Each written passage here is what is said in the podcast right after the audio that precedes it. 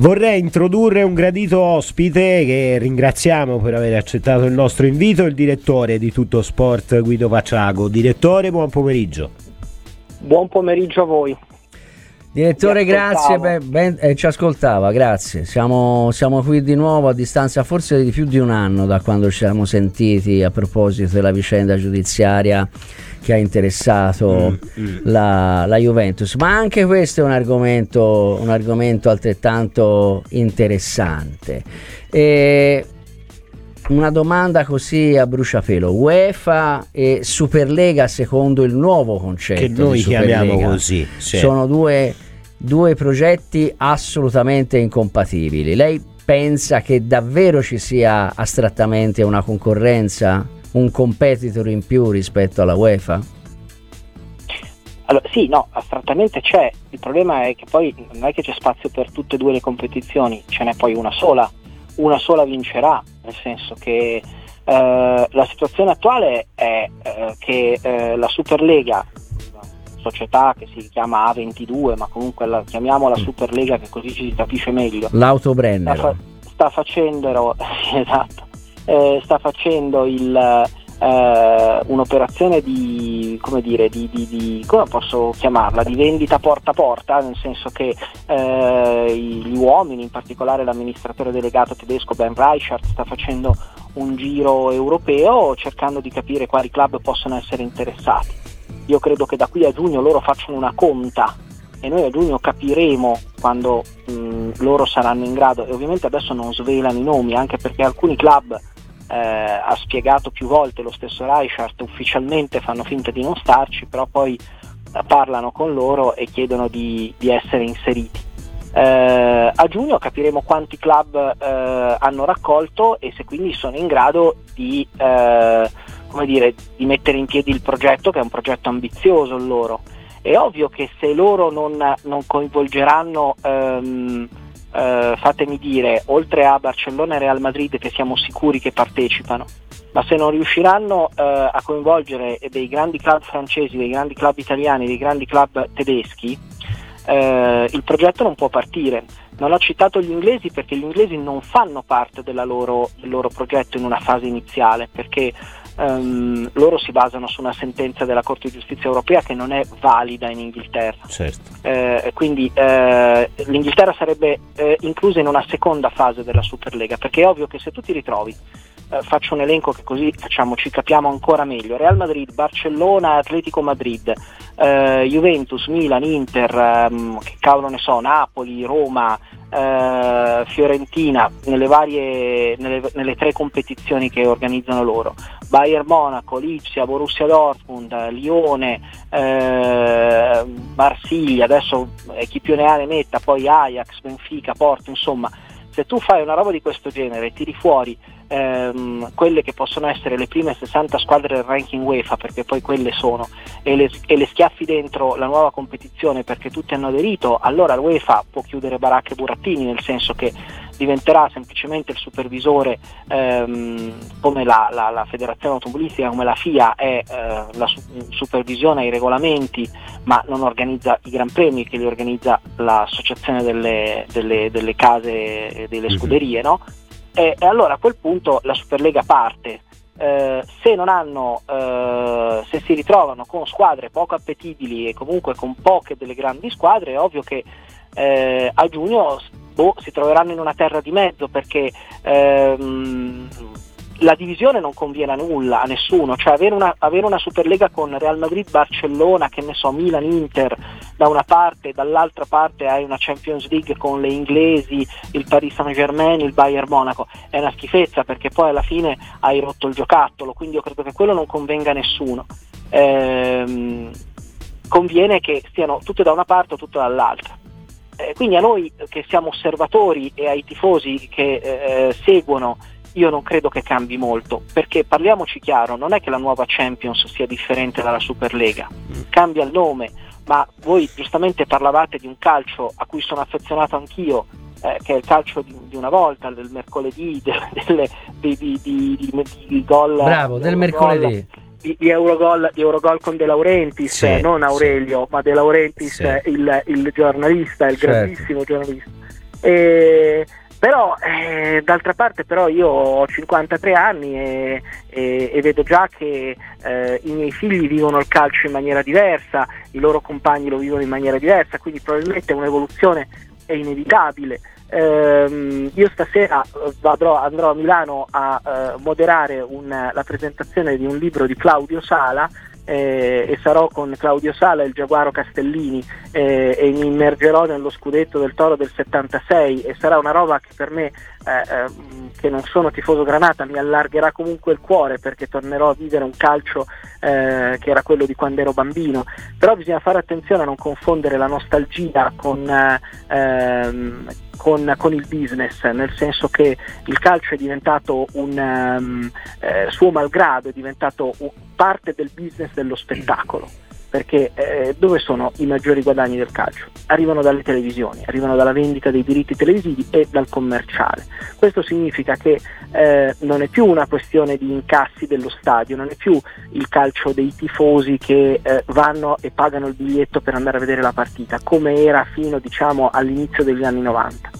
Ora è ehm, perché in quel momento i tifosi erano davvero i padroni del calcio, perché erano gli unici finanziatori del calcio. Nel momento in cui tu chi finanzia il calcio non sono più i tifosi direttamente, pagano sempre i tifosi eh, per carità, eh, perché attraverso gli abbonamenti, però in realtà i finanziatori del calcio in questo momento sono i grandi gruppi eh, televisivi, i grandi broadcaster televisivi e eh, le grandi aziende che sponsorizzano eh, il calcio.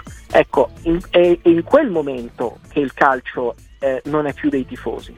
Quindi in realtà non è ora eh, con eh, Superlega o Nuova Champions che sta avvenendo ehm, il, che stanno togliendo il calcio dei tifosi, è avvenuto esattamente quando, quando, sono nate le pay tv, insomma all'inizio degli anni sì, 90. Sì, sì, però cioè, è, è lì il momento di rottura. Sì, però diciamo con i principi della meritocrazia, della solidarietà, dell'apertura, sì, questi erano i principi ribaditi dalla Corte di Giustizia europea. E diciamo che questo sono gli ultimi baluardi ecco, che magari non devono, essere, non devono essere violati e che sembra francamente, francamente non potranno essere violati. Però direttore si parlava di Vildanaro eh, che, che, che so.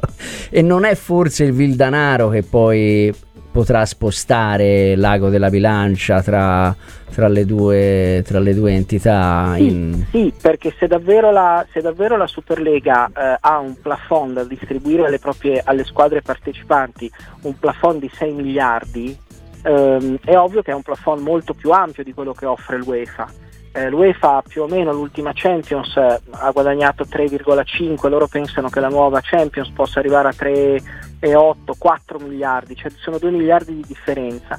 E non sono soltanto quei 2 miliardi perché poi il carrozzone dell'UEFA si prende una bella fetta di quei 4 miliardi di fatturato della Champions. E quindi poi ridistribuisce un po' meno, mentre invece la Superlega, almeno Superlega parliamo di teoria per il momento, quindi giusto dirlo, ma quello che hanno annunciato, quello che c'è nei loro documenti, distribuirebbero molto di più perché tratterrebbero molto meno, eh, anche perché la Superlega sarebbe un consorzio di squadre, non sarebbe un, un'entità eh, superiore Terza. come è l'UEFA, mm, ecco. ma sarebbero direttamente i club che avrebbero delle azioni della Superlega e in base a queste azioni riceverebbero i dividendi di fatto, quindi i 6 miliardi se li potrebbero dividere tutti quanti.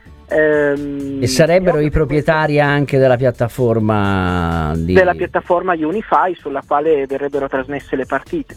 Io lo trovo, io lo trovo esatto, quando si parlava del canale della Lega in Italia, era, sì. poteva essere, può essere qualcosa di simile.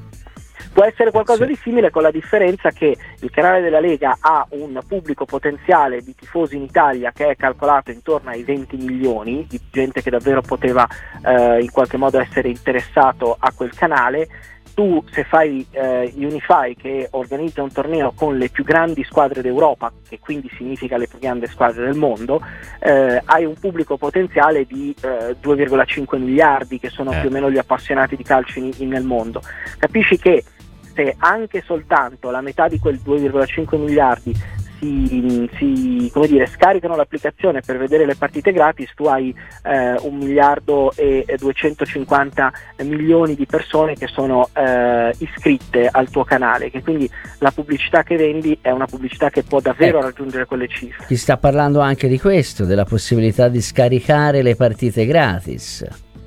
Ma a me sembra, eh, non so se siete eh, come dire, abituati a, mh, a, una cosa che si chiama Spotify, che è quella per ascoltare la musica. Certo, no? È sì. un'applicazione con la oh. quale tu puoi avere due tipi di abbonamento, quello gratuito e, e tu ogni due o tre canzoni devi eh, come dire, sorbirti uno spot pubblicitario e invece c'è quello a pagamento che con eh, io pago 12 euro, sono appassionato sì. di musica e con 12 euro al mese eh, riesco ad avere tutto quello che voglio. Eh, la loro logica è quella, nel senso eh, se tu sei disposto a um, ascoltarti, a, a, a, subirti la pubblicità durante le partite e, e eh, come più o meno alcune, come, come, come, sarebbe nella televisione commerciale adesso, come quando le dà Mediaset per intenderci, allora puoi vedertele gratis. Se invece vuoi un servizio più dire, pulito, senza pubblicità, senza interruzioni, eh, paghi una cifra che oggettivamente non so quale possa essere, ma eh, può essere eh, anche lì modulabile a seconda dei servizi che tu vuoi. Non lo trovo una roba, mh, la trovo una cosa molto intelligente, no, perché, non l'ha, perché non l'ha mai fatto nessuno? Perché non l'ha mai fatto nessuno? Perché mh, in questo momento avresti un problema perché se tu fai per la, per la, Lega non regge il gioco perché il pubblico potenziale è più basso. Lo stesso si può dire, si stava pensando alla Premier perché la Premier League ha un pubblico potenziale abbastanza grande, quindi stava ragionando su una piattaforma per distribuire direttamente. L'esempio che seguono tutti per, intender, per intenderci è quello di, eh, di Disney ehm, Disney, che era il colosso che produceva eh, dire, dell'intrattenimento, film, cartoni animati, Disney è veramente forse il più grande eh, produttore di contenuti eh, per l'intrattenimento del mondo. Ehm, a un certo punto si è reso conto che Disney distribuiva alle varie televisioni del mondo, quindi ogni, in ogni paese distribuiva eh, i propri, i, propri, film e guadagnava da quello. Eh, a un certo punto è arrivato sul mercato Netflix e Netflix è una piattaforma mondiale che comprava i film da Disney e li distribuiva in tutto il mondo. A un certo punto eh, Disney ha detto ma scusate, ma noi siamo perché a questo punto non facciamo anche noi una roba del genere? Perché Netflix distribuisce i nostri film in tutto il mondo attraverso la sua piattaforma. Non abbiamo più bisogno di dover trattare paese per paese la distribuzione dei film. Costruiamo anche noi la nostra piattaforma. L'hanno costruita Disney Plus e hanno tolto tutti i film dagli, da tutti i broadcaster, li trasmettono solo loro attraverso il loro canale e, e sono diventati uno dei più grandi, ehm, come dire, che si chiamano piattaforme OTT, ma comunque una delle grandi piattaforme sì, sì, che distribuiscono in streaming il, um, eh, lo spettacolo. Ecco, quella logica lì è la logica che, ehm, che, pot- che, ha, ispirato, che ha ispirato la Superlega. L'UEFA potrebbe fare altrettanto, però l'UEFA eh, è un carrozzone che faticherebbe a eh, slegarsi dai contratti televisivi hanno, con i quali si regge da, ehm, davvero da vent'anni. Ehm, e quindi eh, fare l'UEFA avrebbe tutto sommato lo stesso prodotto che vorrebbe avere la Superlega e quindi potrebbe anche l'UEFA pensare allo stesso tipo di progetto informatico, tecnologico. Soprattutto, sta... soprattutto se posso interrompere, direttore, eh, certo. eh, eh, perché all'inizio ha detto una cosa... Eh, eh, secondo me diciamo giustissima e interessantissima che poi è il cuore della, della questione la UEFA adesso non ha ripetuto è un carrozzone ma soprattutto perché non può fare a meno di prendersi la sua, la sua fetta di torta perché la UEFA ha dei costi, ha dei costi enormi di digestione, quindi un pezzo di quella torta se la deve, se la deve trattenere cosa che, che, che, che di qua non succederebbe. consorzio che dicevamo